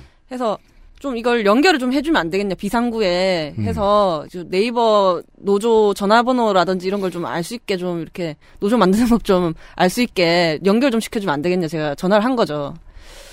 그거 이제 그때쯤엔 이제 언덕을 거의 다 내려와가지고 또 멈춰서 가지고 또 얘기를 막 하고 있는 거예요. 근데 그 전화 받은 분이 사무국장님이었는데 아 노조 하지 마세요 이렇게 하는 거예요. 힘들다 힘든 힘든 일인데 진짜 괜찮겠냐 이렇게 하는 거죠. 정, 정의당. 네. 정의당. 현명. 그거 임종리 제당도 그렇게 얘기했어요. 네. 아니, 하지 말란 말 많이 하신다고. 아, 네. 하지 마세요. 이렇게 하는 거예요. 근데 그때는 그런 게 안 들리는 거죠. 보고, 왜냐하면 네. 정의당 당직자한테 전화를 했으면 본인이 충분히 화가 많이 쌓인 사람들이거든요. 그렇죠. 마지막으로 말릴 때 잘 안 들려요. 무슨 이혼 법정 조정 같아요. 그래도, 아니, 우리 그래도 이제 IT 업계고, 예. 지금 21세기인데 힘들긴 뭐가 힘들다는 거냐. 이 노조 설립문 보니까 되게 홈페이지도 되게 예쁘게 만들고. 좋던데! 이렇게 된 거죠. 별거 아닌 것 같아요. 네, 네, 네. 해볼게요. 이렇게. 네, 그렇게 된 거, 그렇게 된 거죠. 그래서 연락이 됐어요. 연락이 됐어요. 결국에 고집을 부려서. 네이버 노조하고. 네, 연락이 돼가지고. 네.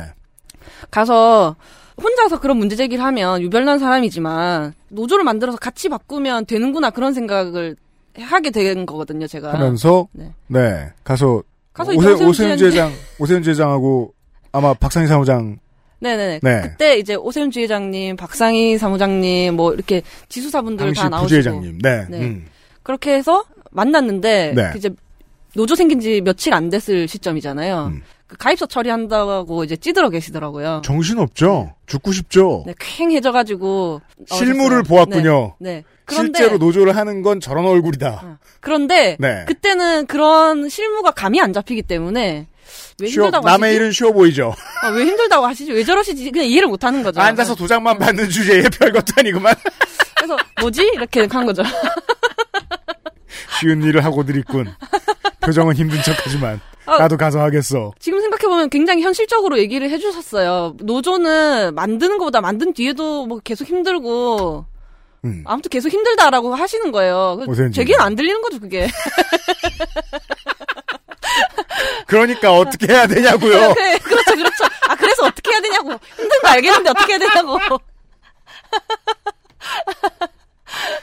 자세히 알려주셨어요. 그래서 아, 그래서 일단은 제가 그때는 초록색 머리였어요, 심지어. 네. 나중에 이제 뭐 오세훈 지회장님이나 박상희 사무장님이 이제 훗날에 이제 얘기를 해주시는데 음. 그날 이제 또 아, 뭔가 중요한 미팅이기 때문에 깨끗하게 차려입고 음. 화장도 하고 그렇게 갔거든요. 네. 근데 이제 머리가 초록색인 애가 와가지고 노조를 어떻게 만드냐 음. 이렇게 물어봤다는 거예요. 근데 혼자 온 거죠. 그렇죠. 근데 노조 혼자 못 만드는 거잖아요. 그렇죠. 그래서 일단 음. 친구를 찾아와라. 사람을 만들어 와라. 아, 네. 음. 사람을 만들어. 같이 이제 발기인이 될 사람들을 음. 모아와라 였는데 뭐야 이게 이게 뭐야 이제까지 들었던 사례 중에 제일 대책 없어요. 아, 일단 하는 거죠. 주변에 동조하는 사람도 없고 그냥 지나가다 전화 한 통 해봤고 아, 그래서 정해줬어요. 이제 또, 그, 네. 같이 노조를 만들면 좋은 사람 해가지고, 음. 어, 정해주는 거죠. 와첫 걸음마부터 다 도와주셨네요. 아, 그럼요. 이제, 일단, 비- 비밀을 반드시 유지해야 된다. 뭐, 저기, 노조 만들 사람 이러면서, 어, 게시판에다 올리고 하면 그러면 안 된다. 대나무 숲에 홍보하고 막. 어, 그럼, 그런 거 안 된다. 굉장히 비밀스럽게 찾아야 된다. 음. 어. 사람들이 뭐 다 좋아 보여도 생각이 다 다를 수 있다. 뭐 노조 싫어하는 사람 있을 수도 있고 또 사측이 있을 수도 있고 뭐 그렇죠. 그래서 뭐 알겠다 그랬어요. 사측이 못 움직이게 하고 어용 노조가 못 들어오게 하는 방법이죠. 네. 하지만 알 거 없죠. 그리고 네. 게임 업계에서 만들어지는 거니까 음. 좀 상징적으로 제가 그때는 이제 사업부에 있었거든요. 마케팅실에 있었는데 네. 개발자들도 찾아야 된다. 그러니까 다양한 직군이 모여 있어야 되고 특히 개발자가 꼭 있어야 된다. 왜냐면 게임업계 노조니까 음.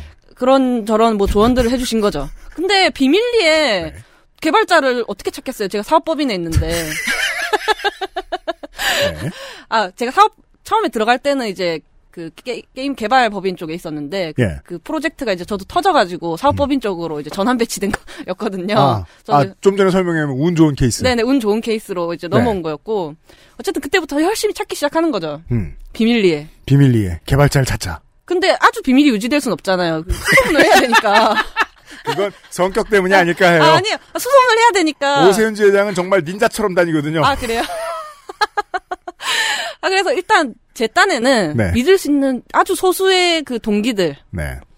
동기가 한 서른 명쯤 되는데 한 두세 명 정도한테 음. 네. 개발자인 동기들한테 혹시 요러요러한 성향을 가진 분이 팀에 있냐? 아, 네. 좀 진보적 성향을 가진 분 있냐? 이런 거죠. 아 그렇잖아요. 그 말 듣자마자 유호정이 노조하려고 그런다고. 소문 다 날 수준인데. 너무 엉성. 예. 그래가지고 막 예. 찾았는데 네. 좀 소개를 받긴 했어요. 네. 그런데 그분들이 최종적으로는 노조를 만들면 가입은 하겠다. 그러나 발기인으로 이렇게 이름 내놓고 활동하는 건 못 하겠다 이러시는 거예요. 대부분이에요. 네. 대부분이에요. 네. 그게 이제 제가 4월부터 시작을 했는데 음. 한 7월까지 3개월을 허탕을 계속 친 거예요. 아.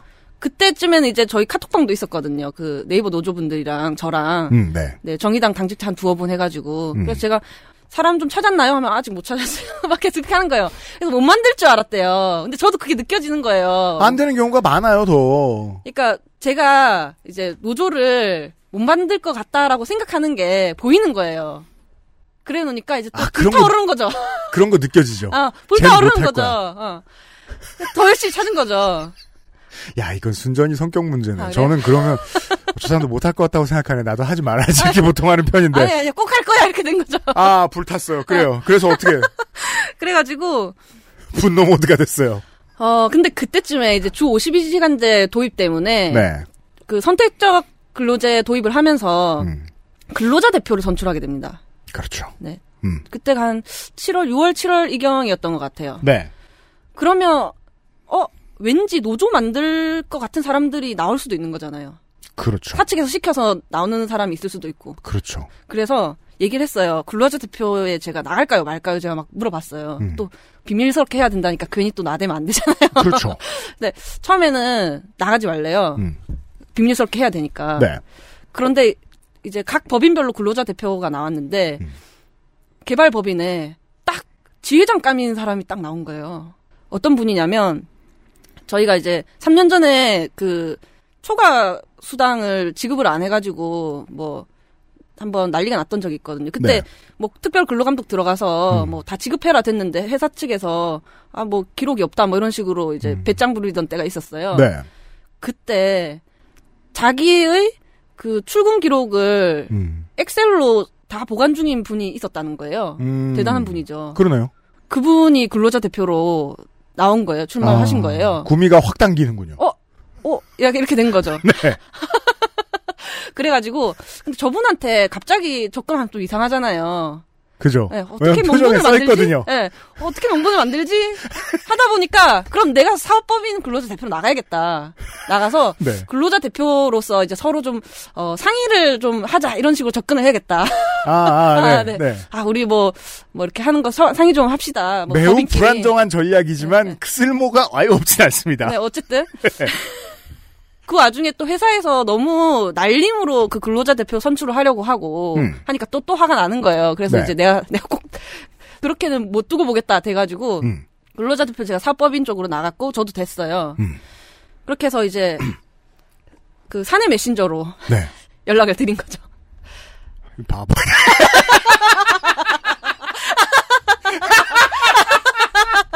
그때 걸렸을 거야 아마 제 생각에는. 실패한 이유가 지금 나왔고요. 그랬더니 아 근데 노조 얘기는 제 생각엔 안 했는데 지- 그 지회장님이 아 결국 지회장 되신 분인데 네. 그분이 아, 제가 뭐 약간 좀 수상한 얘기를 해가지고 좀 아 휴대폰 번호로 연락을 하자 이렇게 된 거예요.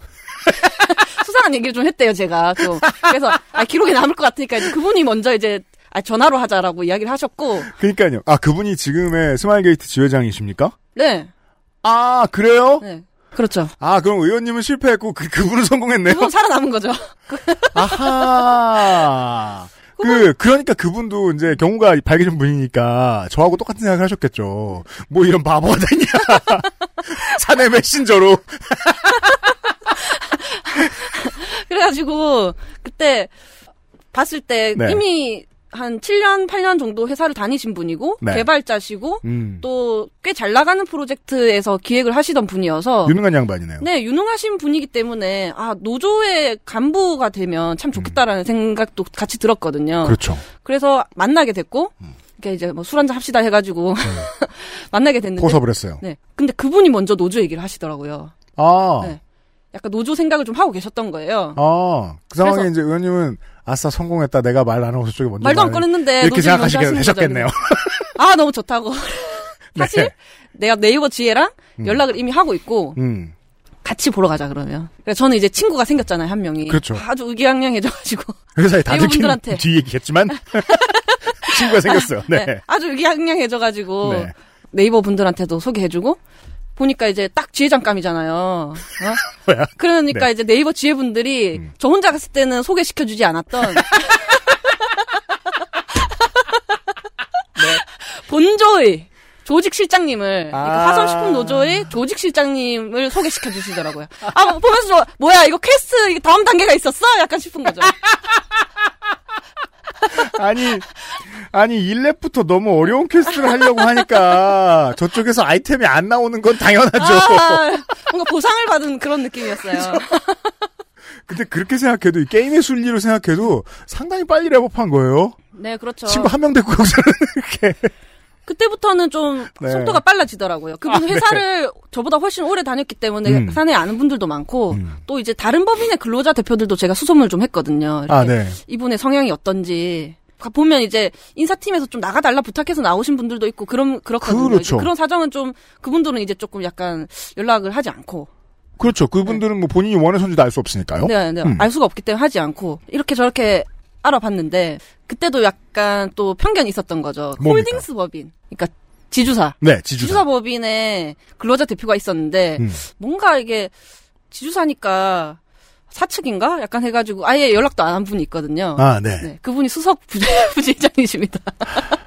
노조가 만들어진 지기 직전에 저희가 또 어, 그 뭐, 지주사는 회사 편이. 회사편인가? 아니, 그러면 돈 다루는 모든 사람을 의심해야 되는데, 은행엔 노조가 왜 생기며, 아, 그러니까. 아, 심지어 그분이 또 팀도 보안팀이었어요. 네. 그래가지고 제가 이렇게 넘긴 거죠, 그냥. 보안팀은 그건 너무 사측인가? 해서 넘겼는데 서운해 하시더라고요, 나중에. 와, 근데 그건 정말이지 조직가의 경험에 의한 감이잖아요. 네. 한 번도 안 해보고 그걸 알아보고 다니는 것도 진짜 겁나 어려운 일이네요. 그렇죠. 그 수소문 하는 것도 되게 힘들어요. 그 네. 사람에 대한 그 소문을 안, 안다는 게 굉장히 힘든 일이죠. 직원이 2,000명이나 되는데. 맞아요. 그 뒤로 이제 속도가 좀 나기 시작을 했고. 네. 만들어지기 직전에 음. 이제 노조 만들 사람 하면서 이제 아예 오픈을 하는 거죠. 사실 준비는 다 된 상태에서 만들 사람 했을 때 익명 채팅방이었거든요. 네. 나도 만들고 싶다라고 연락이 온 사람이 있는데 저희는 이제 그게 이제 사측에서 떠보는 건지 아닌지 알 수 없잖아요. 익명이니까. 그렇죠. 본인의 그 실명을 당당하게 밝히면서 나 어디 어디 팀 누구 누군데라고 음. 저 저도 만들고 싶다 이렇게 딱 한 분이 그 제가 넘겼던 그 근로자 대표 알아보기. 어려우니까요. 네, 네. 그래서 지금 수석 부지회장 하고 계십니다. 그건 자세히 듣지 않으니 몰랐네요. 이 스마일 게이트 노조를 만들던 과정에서 어, 망한 건 본인뿐이다. 아, 그렇죠. 그러다가 저는 이제 좀 나중에 알고 보니까 이제 근로자 대표가 노조인 줄 알고 도, 돌아다니는 애가 하나 있다라고 소문이 이미 났더라고요. 그렇죠. 아, 그래요. 사내 메신저로 진보적인 사람을 알아봐달라. 와 정말 근데 이게 지금까지만 보면 어, 실무자 스타일이시군요. 아, 일단 다 하는 거예요. 뭐 해내면 되는 거니까. 예, 그러니까 주, 그러니까 그 가- 주- 중요한 역할을 한 참호. 근데 그런 역할 봐- 만약에 그런 역할이 자기 본캐인 줄 모르고 음. 스타트를 했는데 적성 찾아가는 거죠 어떻게 보면. 예. 아니, 1렙에서 성주를 구해오는 미션을 수행한 거예요. 집행검을 뽑을 사람을 찾는.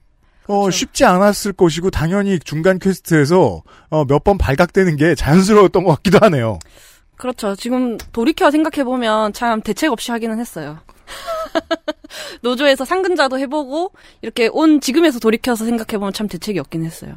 자, 그러면, 어, 이제 왜 본인만 잘렸는지 설명해 주셔야 돼요. 네. 소문이 났다 그랬잖아요. 네. 그 어느 날 노조가 생기기 전에 네. 저희 팀이 터진 거예요.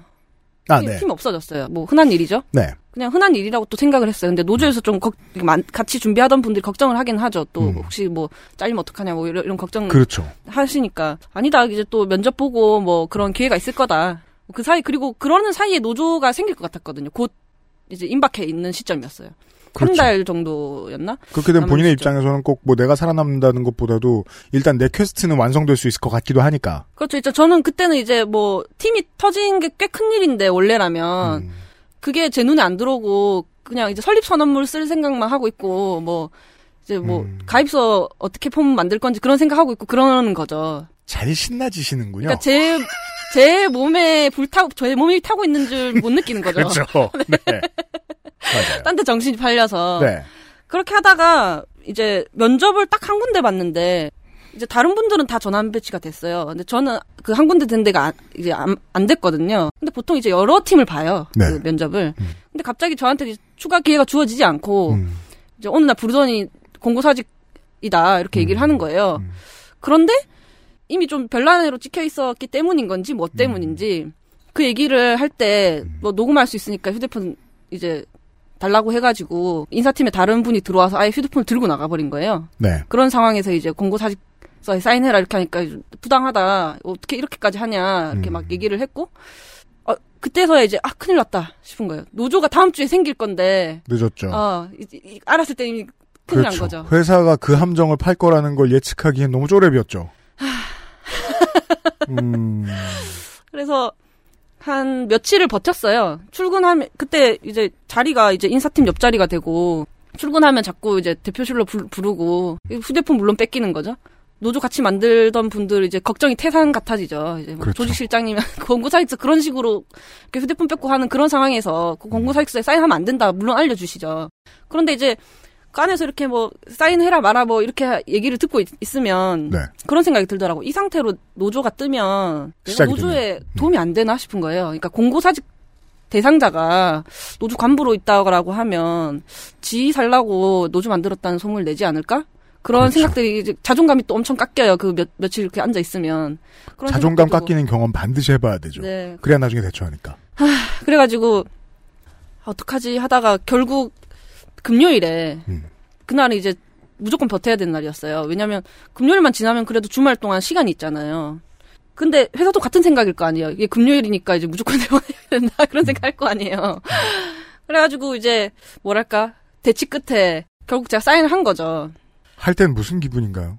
어떻게 해야- 어떻게 사인을 하는 결정을 하게 되나요? 그냥 이제 사실 내 먹고 산다라는 문제보다는 아, 나는 이제 노조에 도움 안 되나 보다. 그러니까 그, 그, 그 와중에도 이제 노조 생각만 계속 하는 거예요.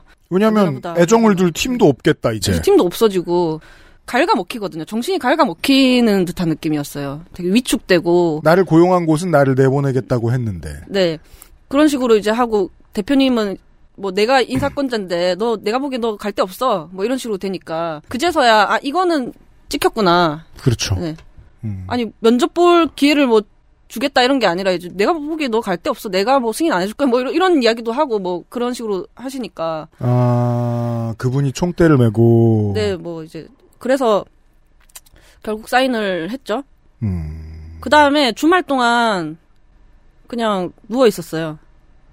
되게 사인을- 되게 한심하더라고요. 제가 또 사인하고 나오니까 막상 사인을 해도 안 해도 상실감이 컸을 겁니다. 네 그냥 멍하니 이제 네. 누워서 그냥 가만히 누워만 있었어요.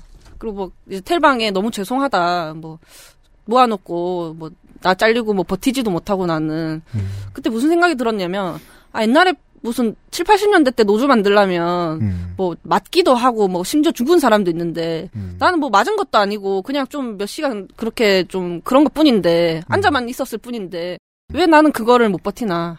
제가 한심하게 느껴지는 거예요. 나는 노조 만들 감이 안 되나 보다. 그렇게 뭐 좀 그런 생각도 하고 그러니까 내 그릇이 그게 안 되나 보다 음. 이런 것도 못 버티고 그- 그런 생각하는 거죠.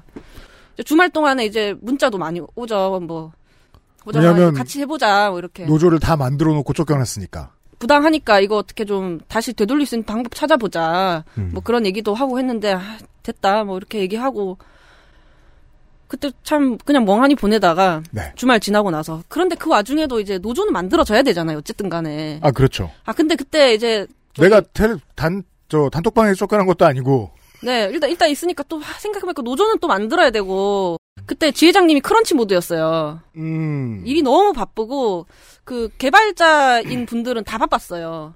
그래서 아, 뭐 죄송한 마음도 있고 또 뭐 그냥 생각해보면 백수 됐으니까 시간도 많잖아요. 그때 아, 필요한 실무 다 일을 하는 뭐- 거죠.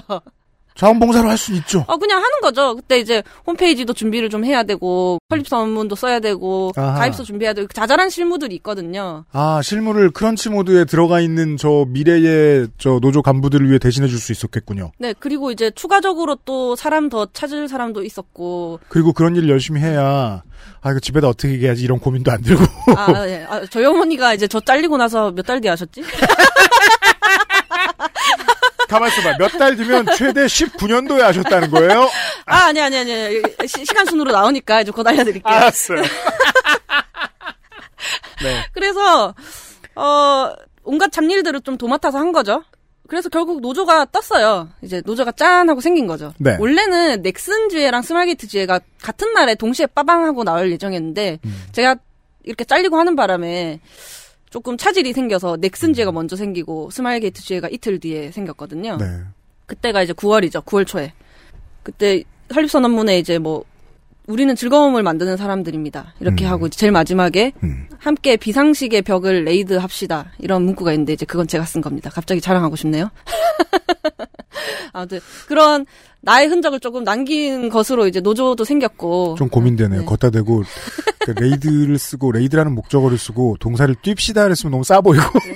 아, 뜁시다 아니 합시다. 그죠? raid 합시다. 아, 뜁시다 하면 좀 그렇잖아요. 왜냐면 raid는 언제 뛰다라고 표현해. 내가 raid 뛴다라고 하는데 아무튼 같이 raid 뛰어보자 뭐 이런. 음. 하고 또 생기고 나서도 뭐 이제 조합원 모집을 하려면 설명을 해야 되잖아요. 네. 설명이 하려면 뭐 PPT도 만들어야 되는 거고 뭐 내용도 짜야 되는 거고 또다 카드 하셨어요? 뉴스도 나가야 되니까 음. 카드 뉴스에 들어갈 내용도 또 기획을 해야 되는 거고 뭐 노동조합이란 뭔지 뭐 포괄임금제란 뭔지 뭐 이런 우리가 우리가 하는 폐지해야 될 것들 뭐 이뤄낼 목표 뭐 이런 것들 설명하는 카드 뉴스 그 시간까지 본조나 네이버 노조의 실무자들을 몇 번이나 만나셨어요? 잘리고 나서는 한가하니까 사실은 이제 거의 네이버 지혜 사무실에도 자주 가서 네.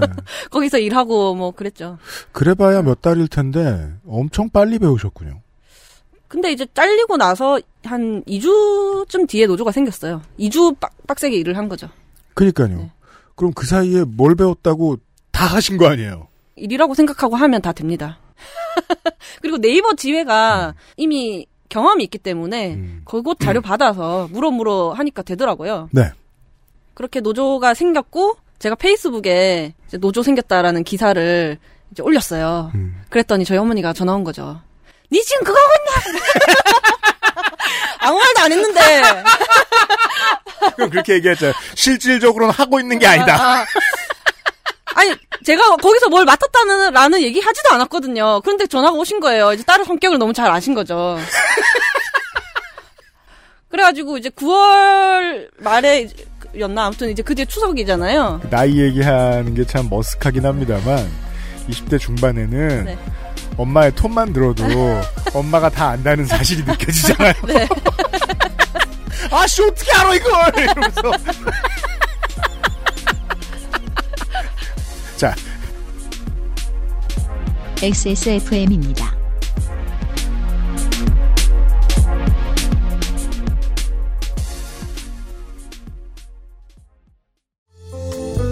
한약과 음식을 다스리는 약선 전문가를 육성합니다. 원광 디지털대학교 한방건강학과에서 2021학년도 신입생, 편입생을 모집합니다. 원서 접수는 2020년 12월 1일부터 2021년 1월 12일 화요일까지. 인생은 한방, 원광 디지털대학교 한방건강학과.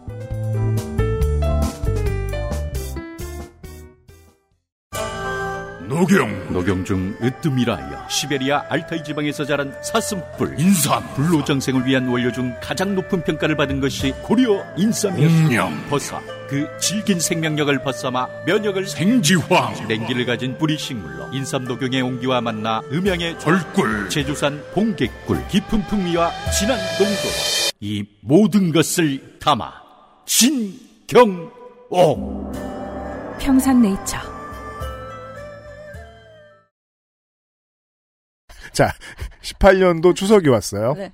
네, 그, 그 뒤로 추석이 왔어요. 네. 설득을 하려고 하시는 거죠. 저희 어머니가 이제 그거 하면 잘린다. 하긴 이제 큰 기업도 갔고 대학 다 졸업시켰고 네. 이런 큰 딸을 뭐 어떻게 할 수 없잖아요. 하지 말라고 난리 쳐가지고 막을 수 있는 게 아니잖아요. 그래서 이제 그거 하면 잘린다. 왜 자꾸 이제 어렵게 살라고 하냐. 그래서 난 이미 잘렸는데. 참, 이게 지금 와서 들으니 웃기지. 그 상황에서 가만히 있으면서 와 진짜 웃었으면 한 대 맞았겠네. 아, 잘렸다. 이미 잘렸는데. 네. 근데 그 말은 못 하고. 네, 그러면서 또 갑자기 저희 어머니가 이렇게 손가락 하나를 까딱 하시는 거예요. 검지 손가락. 하나를 검지 손가락 딱 까딱 하시는 거예요. 네. 사, 사장님이 음. 니 자르려면 이렇게 손가락 하나 까딱 할 필요도 없다. 이 정도의 아, HP도 쓰지 어, 않는다. 어, 어, 할 필요도 없다. 음. 그래서 들으면서 아, 맞는 말이네. 맞는 말이었지. 그래 엄마 근데 이미 잘렸는데 어떡하지 그런 생각하는 거죠. 그죠.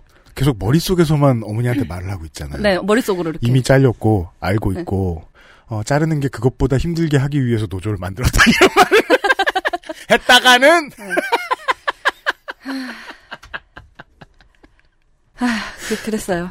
그, 그 뒤로, 뭐, 겸사겸사 이제, 뭐, 넥슨 지회도 돕고, 그 사실 이제, 노조 생기고 나면, 그, 종이 많이 돌리거든요. 홍보물. 네. 근데 저는 이제 IT 업계 사람, 노조 생긴 척하고. 그냥, 네. 후드 집업 입고, 이렇게 바깥에서 홍보물 돌리는 경우에는 그냥 밖에서 같이 돌려주면 되잖아요. IT 업계 사람은 후드 집업을 아, 입으면 그냥, 업계 사람이에요? 예, 예, 그냥 이렇게 돌리면 되잖아요. 그래서 뭐 사람 모자라다 그러면 넥슨지에 가서 도와주고 뭐 네이버 네. 지에도 뭐 뭐 종이 돌릴 거라도 하- 그러면 가서 그냥 바깥에서 돌리는 건 저도 뭐 할 수 있는 거니까 또 도와주고. 사람을 만나고 소통을 하고 사람 혹은 사람들에게 내가 도움이 된다는 사실을 확인하는 걸 반복하면 자괴감이 깎여 나갔던 순간은 금방 금방 회복이 되죠. 그렇죠. 그 일 하면서 이제 다시 저의 그 제가 좀 회복이 되더라고요. 아 나도 쓸 때가. 있구나. 네. 그렇게 약간 쓸모를 느끼고 그 뒤에 이제 카카오 지회가 생기잖아요. 음. 그때는 아예 이제 그때도 또 돕고 음. 뭐 스마일게이트 지회 같은 경우에는 뭐 조합원 뭐 설명회 같은 거 한다 그러면 아예 뭐 도시락 배달도 해주고 백수니까 음. 어, 도시락 주문 뭐 이런 것도 하고 뭐 본인이 뭘 하는지도 모르게 조직화의 실무 경험을 엄청나게 빨리 다양하게 쌓았네요. 그렇죠 온갖 일들을 좀 했었고 일도 일이고 조직화를 하다가 잘리는 경험. 그 잘려서 우울한 경험, 엄마한테 거짓말하는 경험, 필요한 경험은 다 했어요. 압축적으로 빠르게 한 자. 6개월 만에 다 했죠. 그랬던 이 사람이 19개월 뒤에 국회의원이 왜 됐는지 어 내년에 얘기하죠. 근데 이제 뭐 해픈스 투비 국회의원이 됐는데요. 지금은 분당 갑이에요, 을이에요. 갑이에요, 갑. 갑. 네. 어 공식적으로 사람들에게 2020년에 인사할 수 있는 기회가 지금이 마지막입니다. 청취자 여러분 혹은 그 분당 갑에 계신 어, 유권자 여러분께 2020년 인사를 해주세요. 갑자기 너무 캐릭터를 확 건너뛰었다, 그죠? 갑자기 네 갑작스럽네요. 네, 그 후원해달라고 할 때 표정 있잖아요. 아 그런가요? 그 캐릭터로 바꾸셔가지고 올해 마지막 인사를 저는 이분의 인사로 대신해야 돼요. 우리 방송 마지막 인사도 하세요. 분당 갑에 주민분들께요. 네. 네 안녕하세요. 아, 습관이 안 됐습니다. 국회의원. 주민분들이 아니 유권자 여러분. 네. 네. 네, 네, 안녕하세요. 안녕하세요. 분당갑에 계신 구독자 여러분. 정의당 국회의원 류호정입니다. 사무실을 야탑에 열었습니다. 이번 출구 근처이고요. 음. 내년에 저희 자주 뵐 수 있었으면 좋겠습니다. 잘 부탁드립니다. 청취자 여러분 이렇게만 생각하죠. 그 이번 주가 안 끝났고 그냥 목요일이 끝났을 뿐이고요. 인류의 역사도 안 끝났고 계속 될 거고 팬데믹도 안 끝났고 한동안 지속되거나 새로운 문제들이 우리의 발목을 잡을 수 있습니다. 예. 새해에 새로울 게 아무것도 없다는 말씀을 드려보기는 처음입니다. 그 어느 때보다도 기대를 줄이는데 최대한 적은 기대로 행복하게 살아가는데 도움을 드릴 수 있도록 최선을 다하겠습니다. 아, 안타깝지만 내년도 요정 의원과 함께 다시 인사를 드리겠습니다. 내년에 만나요. 잠시 후에 돌아오겠습니다. 의원님하고 같이요. 새해 복 많이 받으세요. 내일 뵙겠습니다. XSFM입니다. I D W K